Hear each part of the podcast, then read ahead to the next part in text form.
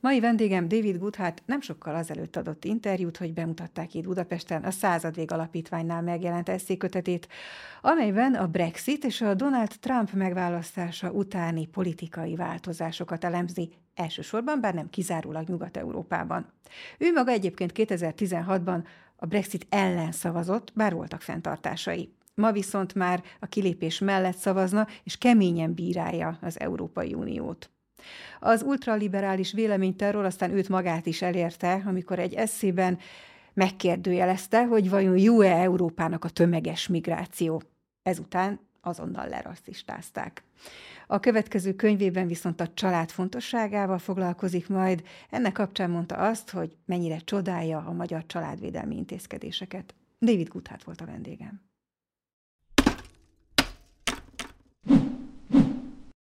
Vendégem David Goodhart író, újságíró, amúgy politológus és történész is, a Prospect magazin alapítója, és ezen kívül a Policy Exchange Kutatóintézet demográfiai, bevándorlási és integrációs részlegének a vezetője.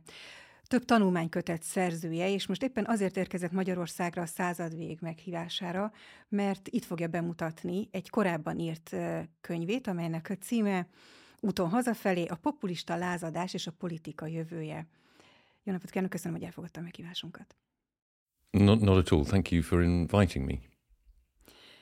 E, erről a könyvről egyébként én azt olvastam, most a, a, az Úton hazafelé című kötetről azt olvastam angol száz sajtóban, hogy az elmúlt évtized egyik legfontosabb könyvének tartják, amennyiben valaki meg akarja érteni e, az elmúlt egy-két évtized politikai változásait, illetve politikai erőviszonyok alakulását, akár Nagy-Britanniában, akár a kontinensen vagy Észak-Amerikában. És annyit mondanék még a magyar fordításról, hogy ez a cím, hogy úton hazafelé, az eredeti címe The Road to Somewhere, az út valahová, de ez egy pontos fordítás, mert ez a somewhere az önkötetében azt fejezi ki, amit magyarul a haza, ami egyszerre jelent házat és hazát, és ugyanakkor szimbolikusan közösséget is, amelyhez valaki tartozónak érzi magát, hiszen alapvetően az önkönyve arról szól, hogy van két nagy csoport, a valaholok és az akárholok, a már a nevükben is benne van, hogy ez a helyhez kötöttség határozza őket, meg őket részben, viszont ezt a felosztást nem a bal vagy jobb oldali politikai vonzódás jellemzi az ön véleménye szerint, hanem akkor mi jellemzi ezt a két csoportot? Hogyan kell elképzelni, kik tartoznak ezekhez a csoportokhoz? Hát igen, a könyvemben próbáltam megmagyarázni, próbáltam értelmezni azt az elégedetlenséget, ami kialakult egy amúgy látszólagosan gazdag, szabad uh, társadalmakban, mint amilyen például mondjuk uh, nagy-britanniai volt, nyugat-európai országok, az Egyesült Államok, hogy egyszerűen miért történt az, hogy elkezdte őket sújtani? ez a dühnek, ez a kitörése a politikába, amit sokszor poli, populizmusnak nevezünk, és sokszor gondolkodom azokon a féle megosztottságokon, amik kialakultak a törésvonalakon a társadalmainkban, amik egyébként sokszor nem talán gazdasági, társadalmi, társadalmi osztályok mentén alakulnak ki, hanem sokkal inkább például ö, oktatás, ö, értékek, ö, világnézeti különbségek, amelyek kialakultak, különböző tapasztalatok, különböző ö, háttérrel rendelkező emberek között, és elég jó, most már jó ideje gondolkodom ezeken a dolgokon, dolgokon, és eléggé sikeres voltam az időzítésével ennek a könyvnek, mert 2016-ban kezdtem el írni, néhány héttel a Brexit népszavazás előtt. Befejezni pedig egyébként 2016 végén fejeztem be, Donald Trump elnöki választása után nem sokkal. Úgyhogy ilyen élő példáim voltak arra, hogy milyen politikai zavarok keletkeztek a társadalmainkban, és hát pont ezt próbáltam értelmezni, megérteni, vizsgálva, nézve ezeket az új érdekcsoportokat, közösségeket, amik kialakultak. Tehát azt mondtam, hogy az emberek, akik bárhonnan, vagy pedig az emberek, akik valahonnan látják a világot. A bárhonnan és a valahonnan emberek. Nagyon röviden, egyszerűen fogalmazva a bárhonnan emberek, a kisebbség, talán 25-30 százaléka lehet a társadalomnak, akik általában valamilyen felsőfokú diplomával rendelkeznek, mobilisak, Általában ez különösképp igaz az Egyesült Királyságban, mert ugye bentlakós egyetemi rendszerünk van, majdnem biztos, hogy mindenki, aki egyetemre jár, az egyébként nem a szülővárosában teszi, tehát a világot bárhonnan látó emberek egyébként az autonómiát, a nyitottságot, az új szerűt fogják értékelni, ők azok, akik az autoritás ellenek, és azt lehet mondani, hogy talán liberálisabban gondolkodó diplomások. Azonban ugyanakkor megvan egy elég nagy csoportja az embereknek, talán 50 százalék, talán kevesebb, mint 50 százalék a lakosságnak, akiket eh, én meg a valahonnan eh, embereknek hívok, akik egyébként osztoznak az előbbi csoporttal bizonyos világnézeti kérdésekben, de egyébként sokkal inkább eh, alacsonyabb iskolázottságúak, talán nem is, nincs is felsőfokú végzettségük, inkább ott kötődnek a városokhoz, szülővárosokhoz, környékek, környékükhöz, biztonság, az jól ismertsége a dolgoknak, a hagyomány az, amit nagyobbra és többre becsülnek. És hát ez volt az, amit úgy mondok, hogy általában véve azt mondhatjuk a valahonnan emberek a Brexitre, a másik pedig a bentmaradásra szavaztak.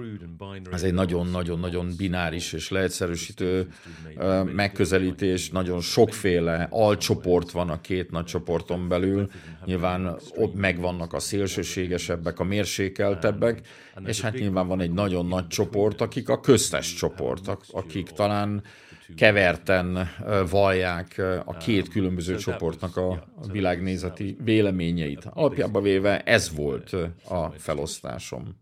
Saját magát például hová sorolná? Oh, Én nagyon, nagyon is a bárhonnan csoport vagyok. Nyilván a valahonnannal bizonyos dolgokban szimpatizálok. Ha egyébként ezt egy kicsit kibonthatnám a két csoportnak a definícióit, van egy másik és nagyon hasznos különbségtétel, nem saját magam találtam ezt ki, hanem egy híres Talcott Parsons. Nevezeti amerikai szociológus beszélt arról, hogy milyen különbség van az elért identitással és a nekik tulajdonított identitással bíró emberek között. Mindenkiben van egy kicsi a mindegyikből, de a magasan képzett emberek, akik esetleg valamilyen sikeres szakmai pozícióban vannak, sokszor rendelkeznek ezzel az elért identitással. Tehát a saját eredményeikből jön az, akik jól teljesítettek iskolába, a vizsgáikon, egyetemre kerültek, nagyon jó szakmai karriert futottak be, tehát saját magukra is úgy gondolnak, mint aki azzá alakult, amivé az összes eredménye és az elért eredményei tették. Nyilván nem csak ez az identitásra alkotó tényező. Tehát ha valakinek ilyen elért identitása van, az talán egy kicsit hordozhatóbb, azt az ember jobban tudja viselni, vinni magával, individualistább egyébként valamilyen formában. Az ember teljes mértékben elégedett lehet azzal, hogy mondjuk egy multietnikus környezetben él, mert autonóm módon képes saját magát látni. Ha az identitása valakinek neki tulajdonított identitás, tehát olyan dolgok, amiket igazán nem tud megváltoztatni, az, hogy férfi, az, hogy fehérbőrű, az, hogy munkásosztálybéli, az, hogy esetleg Newcastle-ben él Észak-Kelet-Angliában, ha az identitás elsősorban ezekből ered, ezek a neki tulajdonítható tulajdonságokból ered, akkor az identitás inkább lesz olyan, amit meg tud zavarni, amit esetleg ki tud zökkenteni az, ha például a lakókörnyezet megváltozik, vagy a csoport, amivel azonosul, megváltozik. Ha mondjuk a kör, jelentős a bevándorlás, vagy erősödik a középosztály, ez esetleg zavaró tényezőként hathat az ilyen identitással bíró emberekre. Tehát én azt gondolom, ez egyébként azt jelenti, hogy a bárhonnan emberek, akiknek ilyen tulaj, nekik tulajdonított tulajdonságaik vannak, azok jobban bírják a, elviselni a társadalmi változásokat, a másik csoport kevésbé. Természetesen ön Nagy-Britanniáról és a brit emberekről ír, de az azért egy fontos szempont, hogy akár ez a két társadalmi csoport, akár a köztük levő dinamika, vagy azok a politikai változások, amelyet a dinamika változása előidéz, nagy részt érvényesek, alapvetően érvényesek Nyugat-Európára, vagy például Észak-Amerikára, szűkebben az Egyesült Államokra is.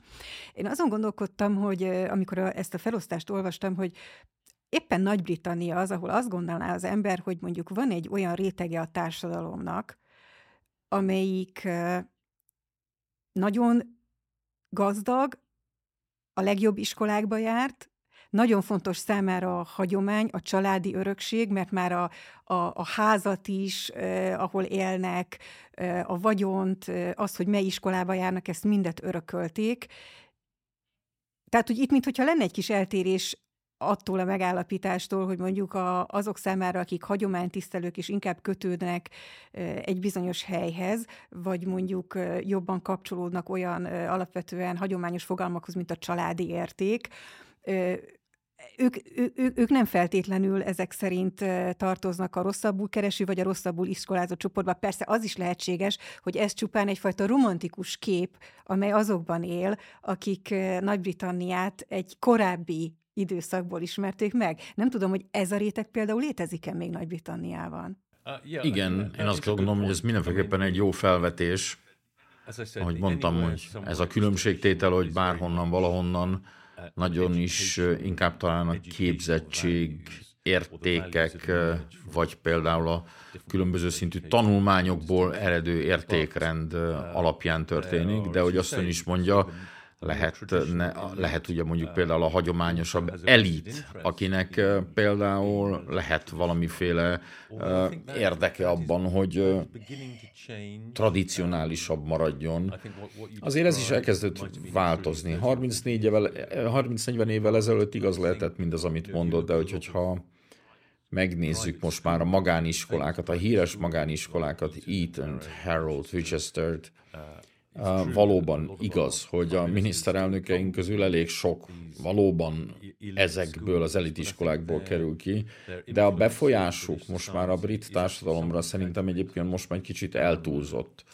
És ezen iskolák közül elég sok olyan van, akik nagyon progresszívakká váltak, nagyon liberális gondolkodásúvá váltak, tehát Mondhatjuk azt, hogy az a gondolkodás, ami azt mondja, hogy bárhonnan látja, az univerzalista, progresszívabb ilyen szempontból, támogatja az átjárhatóbb határokat, támogatja mondjuk a nemzetközi szervezeteknek a szerepét, hogy azok fontosabbak legyenek, akár mint a nemzeti szuverenitás.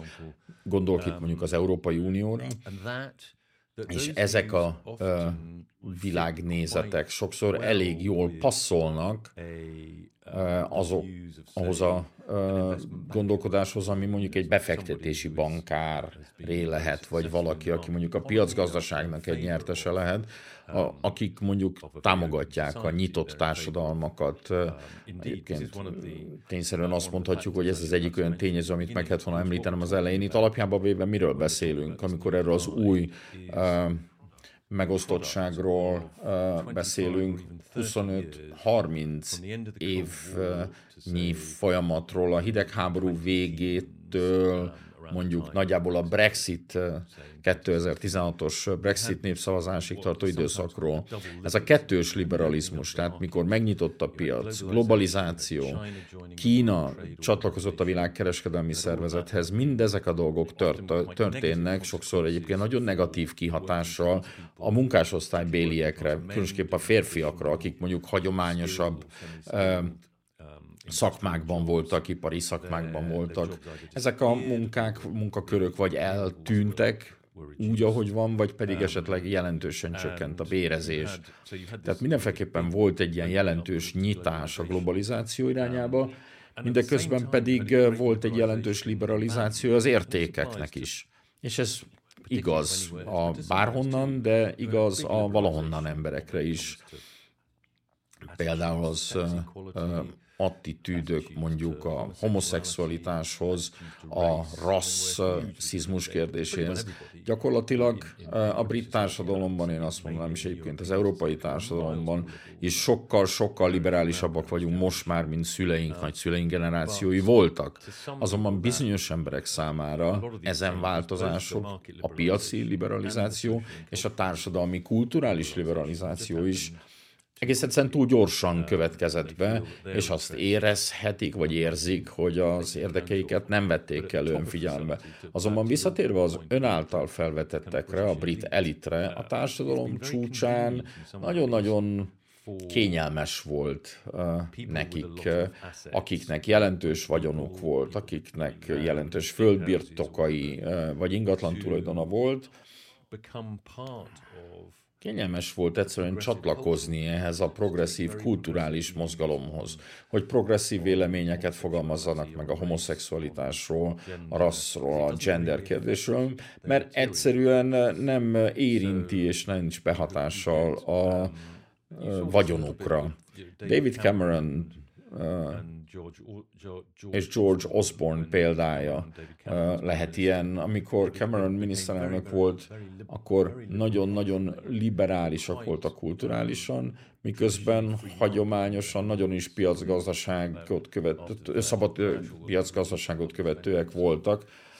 Tehát ezt, ahogy szoktam mondani, ha az ember elmegy magániskolákba, nagyon-nagyon progresszív véleményeket, álláspontokat hall az ottani diákok között. a kulturális, társadalmi kérdések kapcsán, de nagyon-nagyon tradicionalista,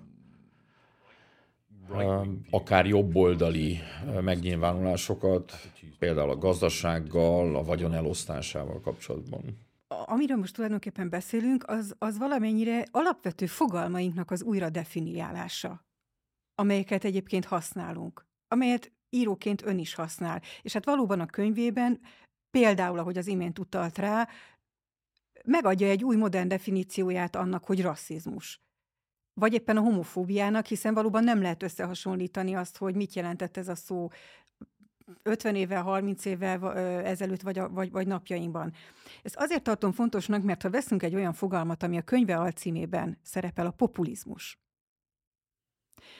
Ugye arról lenne szó, hogy a, az imént említett változások során magukat vesztesnek érző valaholok, a valahol csoportba tartozó emberek populista lázadással reagáltak. Na most a populizmus eredetileg azt jelenti, hogy az emberek a tömeg akaratának érvényesítése. Az a fajta politizálás, amely a tömeg akaratát követi, és azt érvényesíti. De mintha ezt a kifejezést már a kisajátította volna a leginkább balliberális oldal, egy szitokszót csinált belőle, és gyakorlatilag ma egyet jelent azzal, hogy egy hazug, demagóg politizálás. Tehát elvesznek olyan fogalmakat, és nem tudok más szót élni, hogy szitokszóvá alakítják, hogy ma már ott tart az ember, hogy azt mondani magáról jó társaságban, mondjuk Nyugat-Európában vagy Észak-Amerikában, hogy hagyománytisztelő, konzervatív, vagy nemzeti érzelmű, fontos számára a nemzet, a nemzetiség, ez lehet, hogy kicsit túlzok, de olyan, mintha azt mondaná, hogy, hogy pestises. Öníró, mit gondol, mit, mit lehet tenni azzal szemben, amikor ilyen teljesen egyértelműen kisajátítanak, és megváltoztatnak szavakat, hiszen aki a beszédet uralja, az a gondolkodásmódot is uralja. Hogy lehet ezzel ellen védekezni? Hát igen, ez rendkívül érdekes um, felvetés. Mégis azért, hogy egy kicsit esetleg tágabban um, értelmezzük azt, amiről beszélünk, teljes mértékben igaza van akkor, amikor azt mondja, hogy um, uh, látható egyféle tendencia a domináns csoport részéről, a bárhonnan emberek részéről, hogy monopolizálni akarják a beszédet. És én azt gondolom, hogy nagyon-nagyon fontos emlékezni arra, hogy bármely és a bárhonnan és a valahonnan világnézet mindkettő teljes mértékben legitim a politika számára. Mégis az volt a probléma, hogy mondjuk a 90-es évek óta, legalábbis az Egyesült Királyságban azóta, annak ellenére, hogy mondjuk esetleg Magyarországon, Kelet-Közép-Európában is alkalmazható, de sokkal inkább Nyugat-Európa, az Egyesült Államok viszonylatában igazabb, esetleg itt Közép-Kelet-Európában is egyre inkább válik ez hangsúlyossá. A legtöbb példám nyilván az Egyesült Királyságból származik. Mindenesetre azt próbálom mondani, hogy mindkét világnézet teljes mértékben helyén van. Az egyik a 90-es évek óta túlon túl dominál, és ezáltal eltolta a politika mérlegét. Tehát a liberális, diplomás, bárhonnan osztály, tényleg elképzelte azt, hogy az általános érdek a közjó érdekében uralkodik, de sokkal inkább a saját érdekeit követte. Masszív, sőt túl bővülését segítette elő a felsőoktatásnak, mert azt gondolták, azt mondták, hogy csak akkor jó az élet, szép az élet, ha diplomás vagy. Ezért van az, hogy olyan problémákat jelent most már. Például a mi esetünkben a szakmunkások eltűnése, amit Kelet-Európából behozott munkaerővel pótoltunk. Ők azok egyébként, ez a csoport, az osztály, akik a nyitottabb határokat támogatják, a professzionális szolgáltatóipar, elsősorban a pénzügy, és sokkal inkább esetleg alul nem tartják fontosnak a nemzeti szuverenitást, és inkább egy hatékonyabb, valamilyen nemzetközi nemzetközi szabályozást preferálnak, um, és hát nyilván uh, nagyon is, ugye Magyarországtól eltérően, ahol nagyon erős családpolitika van, úgy gondolkodnak, hogy a családpolitika az talán a nemek közötti egyenlőtlenségnél megáll, vagy egyenlőségnél megáll. Tehát van egyrészt van egy ilyen nagyon erős bárhonnan agenda, a politikai, mind a demokraták, republikánusok az Egyesült Államokban, Angliában ugye a munkás párt és a konzervatívok, de igaz ez Németországra, Franciaországra is a politikát nagyobb részt általában ezek a bárhonnan emberek tolták, erősítették, és a valóság mindeközben az, hogy azok, akiknek talán, és ez nem csak a munkásosztály, az összes társadalmi osztály ból származók is azt érezték, hogy esetleg nem kapnak elegendő képviseletet.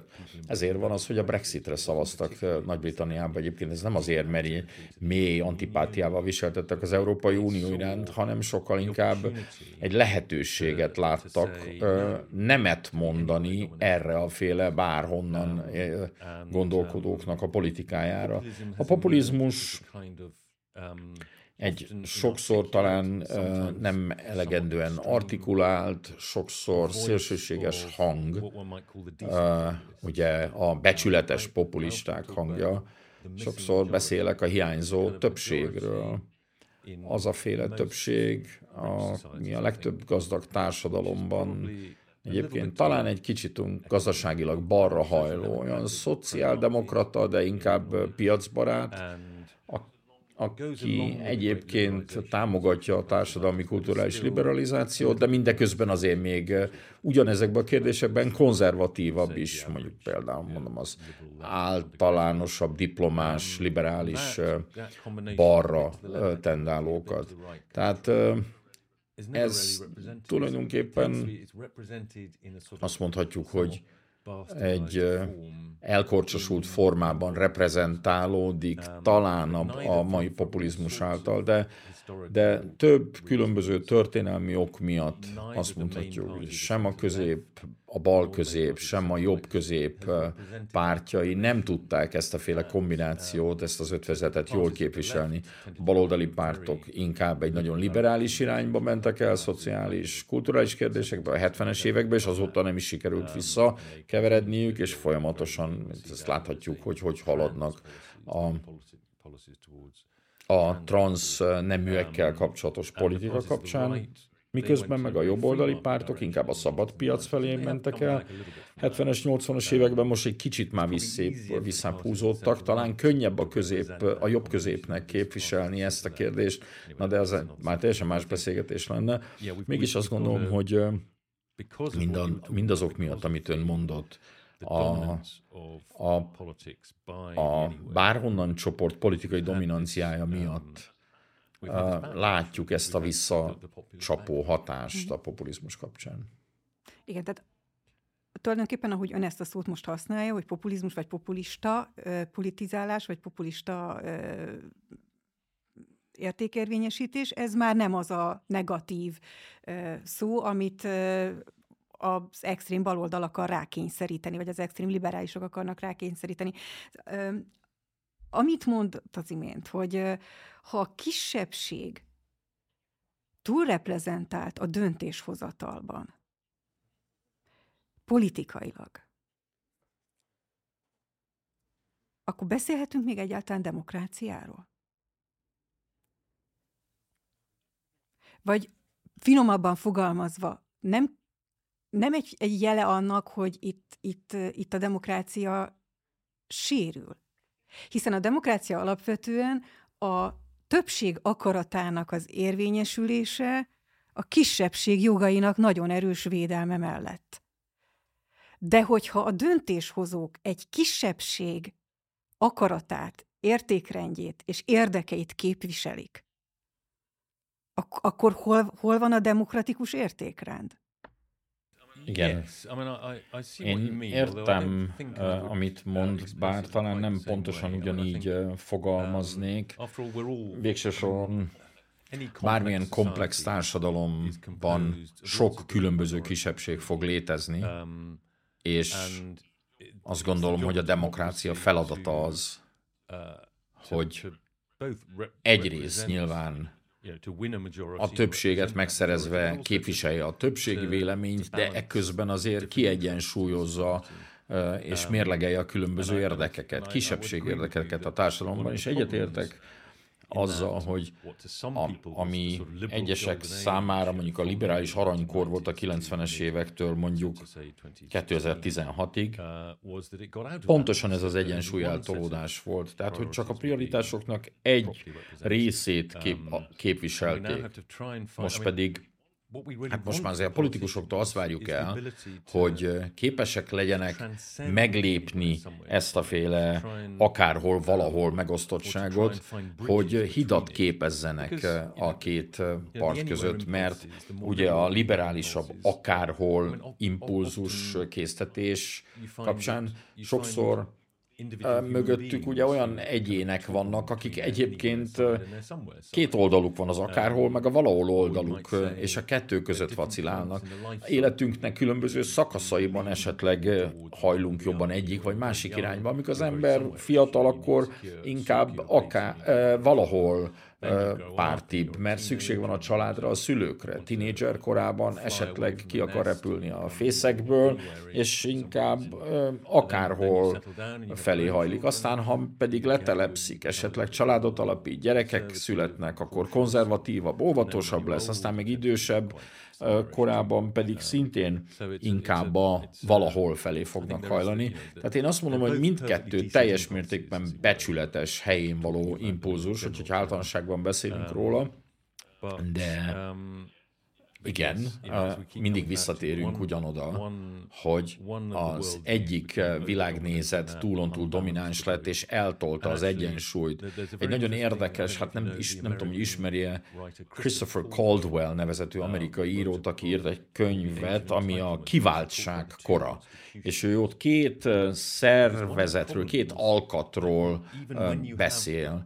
Tehát még akkor is, amikor a populisták, a populizmus megpróbálta visszatolni a rendkívül domináns akárhol politikát, Sokszor ezt nagyon rosszul szervezetten tette, sokszor inkoherensen tette. Ezt egyébként a Brexit kapcsán is el lehet mondani. Az egyik oka annak, hogy a Brexit bekövetkezett, és ilyen uh, problémásan következett be, mert nem volt terv. Brexitre volt kezdeményezés, de nem volt terv arra, hogy mi történik, ha ki kell lépni. Mert a parlamentben lévőknek a többsége, a közigazgatásban dolgozóknak a többsége, az egész establishment bent akart maradni az Európai Unióba. A szavazók körébe volt egyébként végül egy nagyon kicsiny többség. Nem volt csapat, nem volt hozzá megfelelő támogató káder csoport, akik ezt az egészet elindították volna, és Christopher Caldwell beszél arról, hogy kétféle alkat, kétféle szervezet van.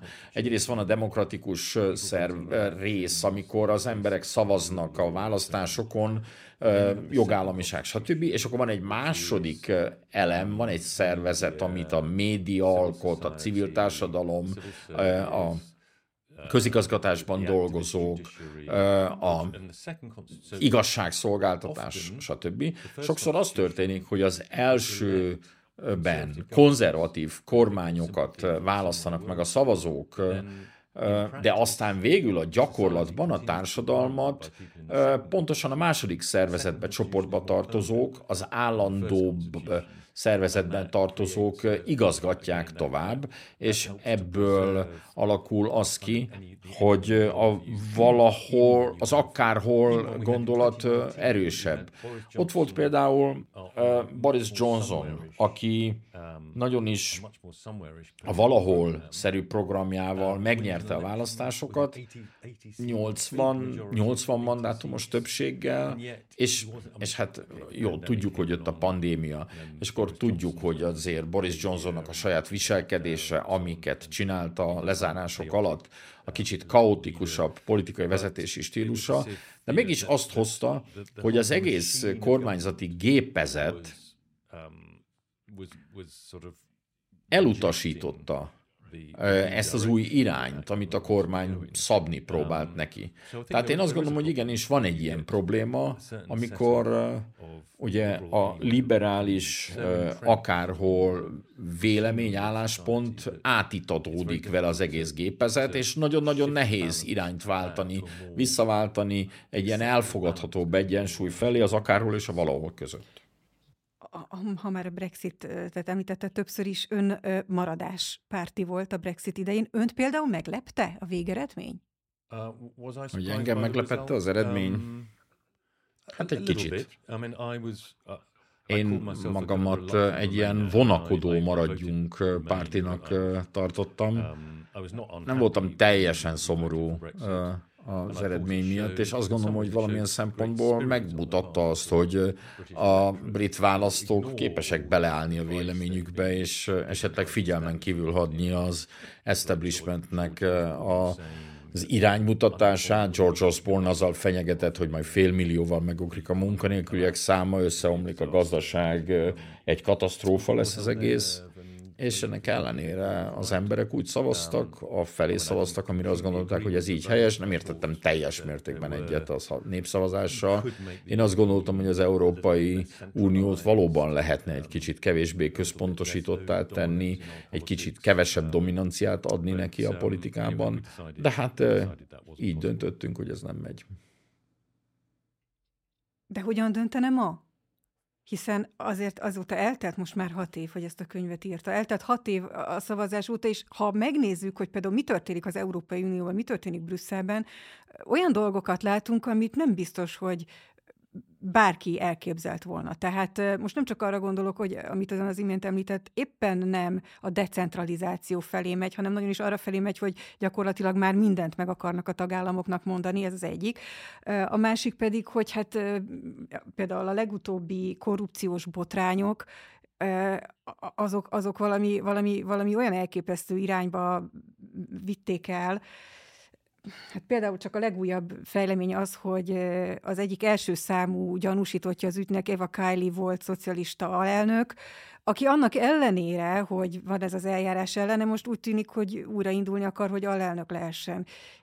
Nyilván ezek azok a dolgok, amelyre egy átlagember időnként úgy felkapja fejét, és azt mondja, hogy, hogy ezt most álmodom, vagy tényleg megtörténik. Hogyan döntene most? Hogy látja most? Az eltelt évek milyen irányban igazolták, vagy éppen nem igazolták a Brexit helyességét? Én azt um, gondolom, hogy ha ma szavaznék, Én a Brexitre szavazom, um, azt gondolom. És egyébként, mivel, hogy ha megszavaztuk, um, akkor, ahogy mondom, inkább a bemaradásra szavaztam, de amikor aztán megtudtam az eredményt, azt mondtam, hogy igen, demokrácia működik, a demokrácia, ezt kell tenni, és teljes mértékben elleneztem azt, hogy legyen egy megismételt népszavazás. Én azt is gondolom, hogy hát most talán két éve kezdődött ez a folyamat, a kilépés, tehát még egy nagyon-nagyon rövid idő, ami alatt, ami nem elég arra, hogy minősítsük. Azt gondolom, hogy elég jól kezeltük, talán részben azért az elit, az elit a közigazgatásban dolgozók nagyon ellene voltak, még a, a konzervatív párti képviselők 65%-a is bemaradásra szavazott. Nem nagyon volt tervünk, nem nagyon tudtuk, hogy mit kell tenni, de hát hosszabb távon kell gondolkodni, és én úgy gondolom, hogy mindenféleképpen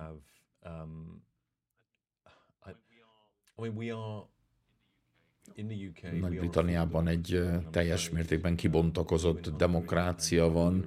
Azt gondolom, hogy Euró- Európában, Magyarországon talán egy ilyen szemi félig demokrácia működik, mert hiszen rengeteg döntés Brüsszelben hoznak meg. Franciaországban pont akkor voltam, amikor óriási utcai tüntetések zajlottak a Macron-féle nyugdíjreform miatt. 10-15 év múlva ezeket a döntéseket Brüsszelben fogják meghozni. És akkor ki ellen fog tüntetni? Ki? mert most ebben a pillanatban még a Macron ellen tudott fellázadni a szavazóknak egy csoportja, mert van egy ilyen nemzeti elszámoltathatóság, de egyre több területen marad a nemzet alul Brüsszellel szemben. Nagyon-nagyon az elején vagyunk, nagyon nehéz megítélni. Nyilván lesz az egésznek egy ára, amit meg kell fizetnünk gazdaságilag a Brexit kapcsán, de én azt gondolom, hogy rendkívül magas szintű együttműködés bonyolódhat nemzetállamok között, anélkül, hogy az Európai Unióhoz tartoznának. Hát nézzük meg Kanadát, Ausztráliát Ugye olyan országok, amikről hát azt gondolom, hogy mindenféleképpen próbáljuk a példájukat követni.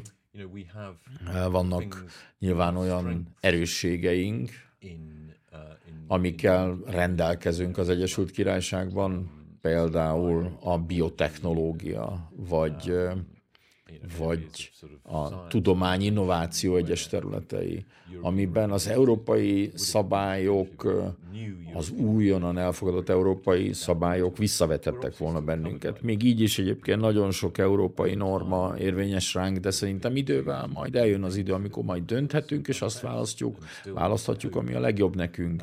És így nagyon remélem, hogy mindezek mellett nagyon jó kapcsolatunk marad Európa többi részével. Én egyet tudok önnel érteni abban, hogy az Európai Unió által bejárt út és az az irány, amire tart, egyáltalán nem egészséges. Szerintem Európának egy ötvözetére lenne szükség. az erős nemzetállamoknak, erős demokratikus nemzeti elszámoltathatóság, ahol a nemzeti politikust a legtöbb dologért, ami történik, elszámoltathatom és felelősségre vonatom, miközben ezek mellett van valamilyen európai szabályozás, Eközben a gép pedig olyan szinten elszabadult, és olyan területeken avatkozik be, ahol nem kéne.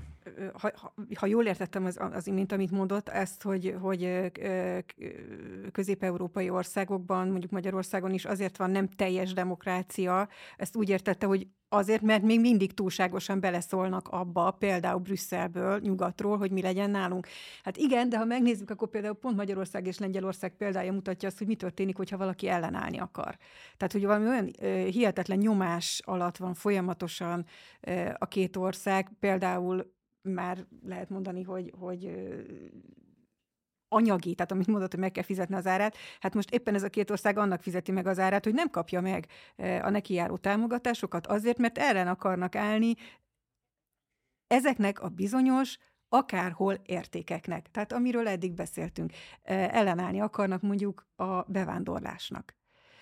A a tömeges bevándorlás erőltetésének, ugye most éppen megint ott tartunk, hogy azt akarja Brüsszel, hogy legyen egy kötelező kvóta, ők majd megmondják, hogy mely migráns csoportokat hova helyezik el.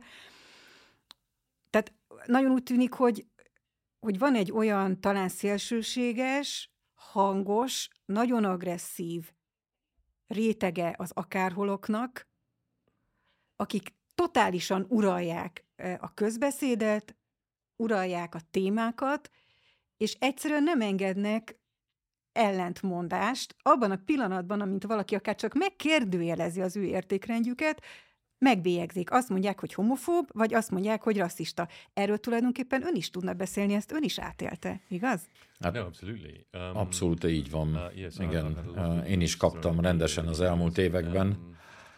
Um, de ezek mellett én azt mondhatom, hogy én nagyon nagyra becsülöm azt a féle szenvedélyes hozzáállást, amivel védik a nemzeti szuverenitásukat, és szerintem egyáltalán nem véletlen, hogy ezek közép-kelet-európai országok, akik egyébként a nemzeti szuverenitásukat a szovjet idők alatt elveszítették, és ők azok, akik most olyan határozott érzéseik vannak akkor, amikor ellen kell állni egy ilyen újabb és egy új beavatkozásnak. Nyilván senkinek nem lehet tiszta, vegytiszta nemzeti szuverenitása. Egy nagyon összekötött és összekapcsolt világban, nemzetközi egyezmények által szabályozott világban kell élnünk, de mégis a, a nemzeti identitásaink központi elemét jelentik a, a honi politikáinknak. Másképp látunk dolgokat. Nyilván önök és Lengyelország sokszor hasonlóképp látnak dolgokat, de mások, másokban pedig véleménykülönbség van. Például most ebben a pillanatban az orosz viszony kapcsán. Általában Lengyelország, Magyarország szövetségesek, de mondjuk Oroszország kapcsán nagyon eltérő véleményen vannak. Tehát nem lehet mindenkit egyetlen homogén politikai értékrendbe préselni. Tehát talán, talán az Egyesült Királysághoz csatlakoznak majd néhány év múlva önök is az Európai Unión kívül? Nyilván ezek ilyen koncentrikus körök lehetnek. Franciaország, Németország, a mag, a belső magot alkotó országok, ahol az euró létezik, és ugye a külső körökön pedig vannak olyan országok, akik talán sokkal szkeptikusabbak ezzel kapcsolatban, sokkal inkább védik a nemzeti szuverenitásokat, Egyesült Királyság, Skandináv országok, vagy akár önök és a lengyelek és más közép-kelet-európai országok. Tehát talán visszatekintve Nagy-Britanniának sokkal hamarabb kellett volna ajánlania valamilyen lazább együttműködést ezeken a külső körökön elhelyezkedő országokkal, Egyesült Királyság Magyarország viszonylatában, és hagyni, engedni a belső maghoz tartozó országoknak, hogyha akarják, oldják föl és egyesítsék a nemzeti szuverenitásaikat. Lehetséges, hogy esetleg majd néhány év múlva valami ilyesmi alakul ki. Tehát különböző hagymaszerű héjai lesznek a tagságnak.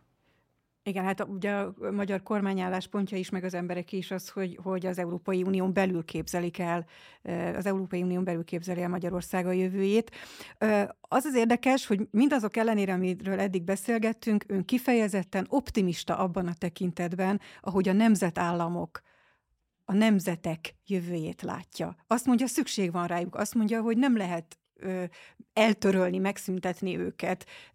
Hiába beszélnek arról, hogy esetleg legyen egy Európai Egyesült Államok, ön szerint mégis van jövője a nemzeteknek. Miért gondolja így? Oh, Abszolút, um, így gondolom. Uh, Szerintem lehetetlen elképzelni társadalmakat nemzetállam nélkül. Egyszerűen nem individuumokról van szó, Nincs ugyanaz a féle kötődésünk mindenkihez a um, világban. Hiszünk minden ember erkölcsi egyenlőségében, de azt gondolom, hogy eltér az, um, amit gondolunk arra, hogy mennyi kötelezettségünk van mások felé, esetleg a közvetlen családtag, barátok felé több, mint mások felé, vagy másképp állunk azokhoz, akik a nemzethez tartozók, vagy akik esetleg más nemzet tagjai.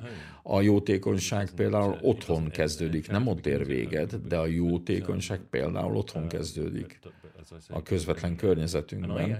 És én azt gondolom, hogy a nemzetállam, hogyha azt nézzük, hogy az elkövetkezendő néhány évtizedben milyen problémákkal kell szembenézni, az előregedő társadalom, egyre öregebb társadalomban élünk, ami azt jelenti, hogy sokkal-sokkal magasabb adókat kell majd megfizessen, sokkal kevesebb munkavállaló. Nézzük meg az éghajlatváltozást, ami szintén fenyeget. Ez is megköveteli azt, hogy egyrészt egyféle nemzeti szolidaritással döntsük el, hogy hogyan viseljük közösen a terheket, mert hiszen költsége lesz az éghajlatváltozás hatásainak a felszámolásának. Egyszerűen még nem vagyunk készen arra, hogy mindent megosszunk a világgal, de de a terheket például hamarabb fogjuk tudni megosztani, akik mondjuk a nemzeti közösségünknek az alkotó elemei. Magyarországot talán kevésbé érinti, mint az Egyesült Királyságot, de ahogy például egyre színesebb a társadalmunk etnikailag, nagyon fontos-e közben megőrizni az állampolgárságot. Tehát, hogy afrikai születésű, vagy fehér, angol, aki több ezer éve él ott, vagy valaki, aki indiai születésű. Mindannyian egy nyelvet beszélünk, ugyanazon normákat követjük, és ugyanannak az államnak vagyunk az állampolgárai. Tehát miközben sokszínűbbé válik a társadalom, úgy egyre fontosabbá válik a nemzetállam. Manapság nagyon sok fiatal, különösképp Nyugat-Európában azt mondja, hogy én londoni vagyok, és egyébként nem nagyon érdekel engem a nemzetállam maga, egyébként manapság nem is annyira divatos, meg ódivatú erről beszélni, meg a monarchia, meg a Károly király, meg a bla bla bla. Uh, nem, nem számít Um, az, hogyha az embereknek, uh, az emberek azt gondolják, hogy ez egy ilyen túlontúl uh, szofisztikált és ilyen posztnacionalista világképe van. Nagy-Britanniában, Franciaországban, Németországban uh, biztos, hogy van ilyen. Esetleg Németországban történelmi okokból uh, miatt is talán óvatosabban fogalmaznak a nemzetállamról, de hát bármennyire divatos is, és bármennyit beszélnek is erről, a nemzetállam, és az előbb említett okok miatt a nemzetállam szerintem változatlanul központi szerepet kap. És uh, például attól nem tart, vagy az nem árnyalja az ön optimista nézőpontját, hogy az a tömeges bevándorlás, amelynek pillanatnyilag nem, hogy a végét nem látjuk, de Brüsszel felül éppen, ahogy az imént is említettem, minimum a fenntartása és vagy fokozása az, ami kívánatos lenne. És amit ön is úgy gondol, hogy nem természetes, tehát nagy tömegben bevándorlókat telepíteni valahová, az nem egy természetes folyamat. Ahogy az imént is mondta, az emberek nem csak véletlenszerűen élnek együtt valamikor valahol, és nem tudnak bárkit, bármilyen mennyiségű idegen embert befogadni, máshonnan érkező embert érdekelne, hogy, hogy, hogy ezt, ezt hogyan látja, hogyan változtathatja ez meg mégiscsak a, a nemzetállamoknak a sorsát. Akár nyugaton, akár mondjuk Kelet-Európa, ha, mondjuk, hogyha nem tud ellenállni Közép-Európa, és a tényleg ezt, ezt átviszik, hogy, hogy szét, most képzeljük el, hogy tényleg azt mondják, hogy kötelező lesz a tömeges migráció szétosztása egész Európában, minden uniós tagállamban. Én azt gondolom, hogy igaza van. Uh, a bevándorlás mértéke most már nagyon sok országban nagyon magas. Az bizonyos, hogy az Egyesült Királyságban az a legutolsó nettó bevándorlási adatok 600 ezer ember, érkezett. Sokan közülük rövid időre érkeztek Hongkong kapcsán, Ukrajna kapcsán, és nagyon sokan közülük mondjuk diáknak jönnek, tehát három évig ott lesznek, és aztán esetleg elmennek haza. Tehát a számok egyébként talán rémisztőbbnek tűnnek, mint amilyenek, de egyébként összességében igaza van, és ez az egyik csalódáskeltő dolog a konzervatív kormányjal kapcsolatban, hiszen ők azt vállalták, amikor a választás volt, hogy csökkentik a bevándorlást. A Brexit egyik oka volt, hogy az embereknek nem tetszett annyira a szabad mozgás, hogy bárki bárhonnan Európából érkezhet, és egyébként egyenrangúként fogják kezelni. Voltak előnyei, nyilván is szívesen fogadunk bárkit mondjuk Magyarországról, de hát egyszerűen egyesek számára túl sokan jöttek, túl sok, túl sok helyről, nyomás nehezett a közszolgáltatásokra, iskolarendszerre, kórházi rendszerre, egészségügyi rendszerre, a szegényekre. Tehát ez az egyik kulcskülönbség az akárhol és a valahol világnézet között. Nem bevándorlás ellenesek általánosságba véve, hanem ellenzik a folyamatos tömeges bevándorlást, egyszerűen azért, mert túl gyorsan változtatja meg a társadalom összetételét. A legtöbb ember egyszerűen, hát ugye nagyon sokféle emberi alkat van, de általában azért az ismert felé szeretnek tendálni az újdonsággal szemben. Nyilván vannak olyanok, akiknek az új az, ami vonzóbb, az újdonság az, ami vonzóbb. Nem szeretjük, hogy, hogyha a kerületünk öt év alatt drámai módon megváltozik. És azt gondolom, hogy mindenféleképpen nagyon határozott érvek szólnak amellett, hogy a bevándorlás alacsonyabb szinten, kordában tartsuk. És itt egyébként a, a legális bevándorlásról beszélek, az illegális kapcsán mindent meg kell tennünk -e ennek a megakadályozására, és ez azt is jelenti, hogy ha érzünk bármilyen felelősséget egyébként a világban kialakult menekült helyzet miatt, akkor ki kell válogatni a menekülteket úgy, hogy nem, le, nem szabad engedni illegálisan belépni valakit, és a, megengedni annak, hogy az azonnal menedékjogot kérjen. Ebben a pillanatban csak így lehet.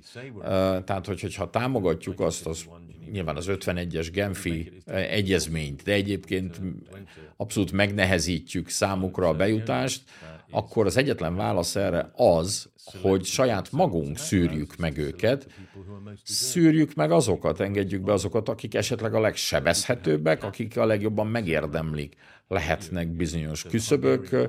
A Magyar Országgyűlés, és nem Brüsszel döntene arról, hogy az országgyűlés mondjuk Magyarországon azt mondja, hogy igen, menekült probléma van, mi is kiveszünk a részünket, 15 ezer embert befogadunk idén, de máshonnan, különböző helyekről fogjuk beengedni őket, közel-keletről, Észak-Afrikából, nem engedjük meg az illegális bevándorlást, ez szabályozottan kell történjen. Ezt próbálja ugye az angol kormány kezelni azzal, hogy például offshore küldte volna őket, például Ruandába. Teljes mértékben megdöbbentő egyébként látni azt, ahogy a csatornán ilyen mennyiségben, számban kelnek át emberek, és hát ez nyilván a nemzetállamnak a tehetetlenségét mutatja, ebben a helyzetben, hogy miért nem tud fellépni ezzel ellen, a jelentős biztonsági megfontolásról pedig ne is beszéljünk. Azonban ami talán a mainstreamet jelentő legális bevándorlást illeti. Nem támogatom a zárt ajtók politikáját, most viszont túlon túl tágasra vannak nyitva az ajtók. Én a bevándorlás kapcsán azt gondolom, hogy az alapelv a közérdek kellene legyen. Van-e ilyen érdekünk, hogy jelentős számban érkezzen olyan bevándorló, aki esetleg elvégzi azt a munkát, amit a brit vagy a magyar állampolgár nem akar? Vagy van-e olyan tudása, amivel brit-magyar állampolgár esetleg nem rendelkezik? Tehát nyilván lehetnek okai annak, hogy támogassuk a korlátozott bevándorlást. És hát a bevándorlás mindenféleképpen rövid távú kellene legyen, ahogy az Egyesült Királyságban megérkezőknek a zöme egyébként rövid időre jön. Diák egyébként a legjelentősebb számú külföldi, aki Nagy-Britanniába érkezik. A statisztikai rendszerünkben bárki, aki több mint egy évet tölt, az Egyesült Királyságban bevándorlónak minősül. Ugye, holott azért úgy gondolnánk rájuk, hogy olyan, aki jön és örökre letelepszik ott. De ha valaki mondjuk több mint egy évre érkezik hozzánk, például a diákok, mi beszámoljuk őket, beszámítjuk őket a menekültek, a bevándorlók közé, bármilyen üzleti diplomát jön megszerezni, és hazamegy. Tehát a, a korlátozott bevándorlás jó lehet, és bármi olyasmi is jó lehet, amivel ennyit, enyhítetjük a nyomást olyan afrikai, ázsiai szegényebb országokon, hogy azok, akik esetleg a Szaharán átkelnek, hajóra szállnak, és aztán behajóznak Európába, ezeket megpróbáljuk ezeket a társadalmakat segíteni, stabilabbá válni, fejlődni. Ez azt jelenti, hogy esetleg a diákjaikat engedjük be hozzánk, hogy aztán a szakképzettségük birtokába térjenek vissza, és segítsék a, a társadalmukat. Mert ez a féle gondolat, hogy semmit nem lehet kezdeni a bevándorlással, nem igaz. Lehet szabályozni, lehet kontrollálni, ez egy nagyon alapvető tesztje, próbája a nemzetállamnak és Európának is még két dologról szeretnék önnel beszélni. Az egyik kapcsolódik ehhez a szimbólumok. Ugye beszéltünk már arról, hogy azért az akárholok nagyon uh, uralják uh, azt is, nem csak a szavakat sajátították ki, hanem uh, például, csak egy példát mondjak, van egy nagy nemzeti összetartozást erősítő szimbolikus esemény, amit a könyvében idéz, a futballmeccs. Igen ám, de a Black Lives Matters, tehát a feketék elnyomása ellen küzdő mozgalom nyomán kialakult egy olyan gyakorlat, hogy bizonyos válogatottak vagy csapatok a foci meccs előtt térdre ereszkednek, felemelik kezüket, és ugye ezzel a szimbólummal tulajdonképpen a Black Lives Matters mozgalom jelenlétét biztosítják a stadionban, tehát ezen a bizonyos azt mondhatnánk, hogy hagyom, hagyományosan a valaholok értékrendjét képviselő eseményen hirtelen megjelenik a másik oldal. Túlzás, hogyha azt mondom, hogy megpróbálják kisajátítani? Igen. Um, Igaza van ezzel a uh, csatával, a szimbólumok, szavak csatájával kapcsolatban nagyon drámai módon megnyilvánult ez a BLM, a fekteketék élete is számít, és um, a térdre ereszkedés kapcsán. Azért ennek most már így vége van, amennyire tudom egyébként nem jellemző. Bár talán pont az angol válogatott lehet, mi sem emlékszem. Mikor láttam utoljára az angol válogatottat, tehát ha csinálják is, persze az egész BLM mozgalom egy rendkívül szélsőséges dolog volt. Amerikából vettük át, vagy vették át. Olyan körülmények miatt alakult ott ki, mint ami itt Európában nem igaz. Nagy-Britanniában még fegyvere sincs a rendőröknek. Nem rutinszerű hétköznapi, hogy lelőjenek feketéket az utcán, vagy intézkedés közben. Ebben az egészben volt ugye a fehér felsőbbrendűség elleni fellépés, és azért azt örömmel mondom, hogy ezen sikerült azért talán túllépnünk, ezt sikerült meghaladni, és így nagyon érdekes könyveket olvastam, írtak fekete származású fiatal brit írók, van egy könyv például, e, aminek az a címe, hogy Ez nem Amerika, egy ifjú nigériai származású angol író, aki nagyon erőteljesen érvel, hogy teljesen más a brit történet és a brit példa az amerikaitól, ezért nem is szabad átvennünk az ő rasszizmus ellenes mozgalmukat, ami a futballpályán történt. Hát a helyesen vagy nem helyesen a BLM mozgalomnak ezzel az aspektusával azonosultak az afrikai származású feketebőrű játékosok, azért térdeltek le, a csapattársak pedig úgy gondolták, hogy szolidaritásból kell ezt megtenni. Úgyhogy mondhatjuk azt, hogy az angol válogatottnak a színesbőrű tagjai részéről talán nem volt jó ötlet, hogy ezt a BLM mozgalmat magukra húzták, a csapatársak pedig azt hitték, hogy ez a helyes. Fontosak valóban ezek a szimbólumok. E, mostanáig erről a könyvről beszélgettünk, de azóta ön írt egy Head, Hand, Heart, tehát fej, kéz, szív címmel egy másik könyvet. Lehet mondani, hogy ez ennek a folytatása? Vagy más szempontból nézi ugyanazokat a folyamatokat? Igen. Yeah, I mean, I'm actually now Most már egy harmadik könyvben dolgozom. Rather, uh, Igen, uh, lehet, hogy nagyzásnak tűnik, de egy trilógiát írok. Of, um, a, a, az akárhol ideológiának a történetéről. Ugye a valahol ideológiával kapcsolatban úgy leírtam, ami van, gyakorlatilag az a társadalmi változásokkal kapcsolatos hozzáállás, a határok nyitottsága, az, amit a, amerre a valahol a gondolkodók, valahol szerint gondolkodók hajlanak. Ez volt talán a legerőteljesebb kritikája az akárholoknak a demokratikus kudarcának.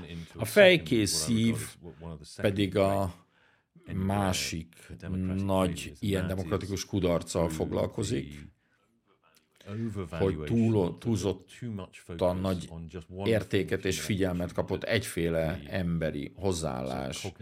Az a kognitív elemző része az, az értelemnek, ami rendkívül fontos.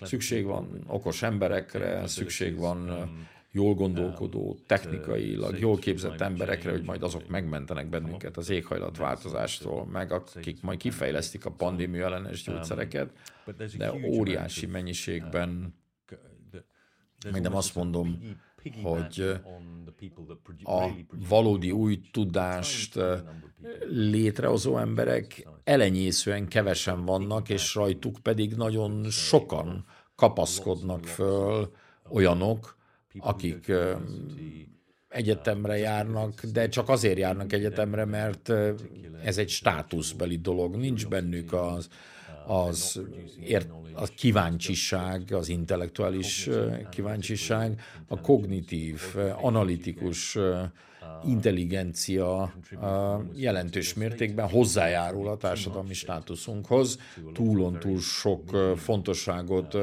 tanús kap, nyer ezáltal sok középszerű ember, eközben pedig alulbecsüljük és lenézzük akár a hagyományosabb szakmákat, munkát, vagy akár a gondozói munkát például, amit egyébként hagyományosan mondjuk régebben nők végeztek, és hol most jelentős munkaerő probléma mutatkozik a társadalomban, mert a státuszokban ilyen jelentős eltolódás van a kognitív, analitikus felé.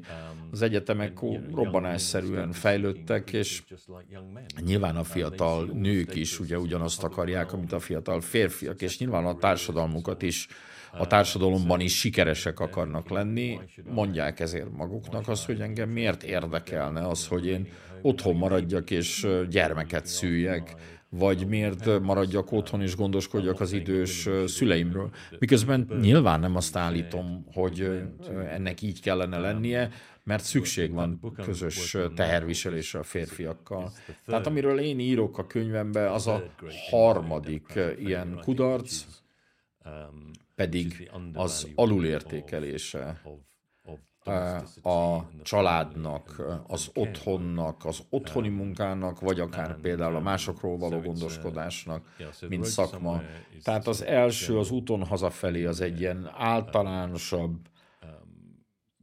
akárhol uh, gondolkodást ír le, a fejkész szív, uh, a kognitív nek a felülértékeléséről ír, és a harmadik könyvem, aminek viszont az kéne legyen a címe, hogy úton haza, az pedig pont a családról szól majd, és ezekről az értékekről. Van egy Amy Wax, nem tudom, hallott-e róla, egy amerikai kutató, ő azt mondta, hogy a gondozói munka, a legtöbb gondozói munka alul van értékelve, tehát a személyes, mondjuk egy nyugdíjas otthonban, vagy akár egy óvodában, bölcsödében folytatott munka igenis alul van becsülve. Pedig ez a társadalomnak előnyöket termel, gazdaságilag pozitív externáliákat termel. Pozitív előnyöket hoz a társadalomnak, amit nem lehet egyébként a személy szintjén rögzíteni, aki ezt a gondoskodást biztosítja, ez azt jelenti, hogy történelmileg a társadalom egyébként megoldotta ezt a problémát azzal, hogy nagyon nehézé tette, hogy a nők bármi más tudjanak csinálni, mint gondoskodni másokról. Mi nyilván most ez a féle korlátozás megszűnt, eltűnt, és most már nincs, nincs nagy jelentős gyermekvállalási hajlandóság, nincs hajlandóság az öregeinkről gondoskodni, tehát motiválni kell, tehát meg kell emelni például a béreit ennek a csoportnak. Majdnem egy befektetés szintjén gondolkodom erről. Hogyan lehet még többet befektetni ebbe a féle munkába, munkaterületbe, a nemi egyenlőség, a nemek közötti egyenlőségnek ebben az korszakában, úgy, hogy egyébként a nők pontosan úgy legyenek szabadok, ahogy nem lehettek szabadok mondjuk száz évvel ezelőtt. Tehát ez az, ami egyébként talán csak most kezdtünk el valamilyen szinten mi felismerni, kezelni, miközben Magyarország nagyon-nagyon meggyőző családpolitikával állt elő, ami úgy tűnik, hogy mindenféleképpen például a gyermekszületéseket felhozta, annak ellenére, hogy ebből a lendületből némi valamennyit veszítettek a közelmúltban. De egyébként a munkavállaló, nők, munkavállaló nőknek a, a száma is jelentősen nőtt, miközben a gyermekvállalási hajlandóság is erősödött. Tehát én azt mondom, hogy a gazdag világ még csak most kezdett ráébredni erre a problémára, és azt gondolom, hogy sokkal többen lesznek majd olyanok, akik majd gondosabban megvizsgálják a magyar családpolitikát. Hát nagyon szeretném, hogyha elkészül a trilógia harmadik részével, elkészül az új könyv, könyvével, akkor jöjjön el újra hozzánk Magyarországra, és legyen újra itt a stúdióban is vendégem, és akkor majd erről is beszélgettünk. Nagyon köszönöm, hogy itt volt velünk. Köszönöm szépen. Előbbek meg kell írnom a könyvet.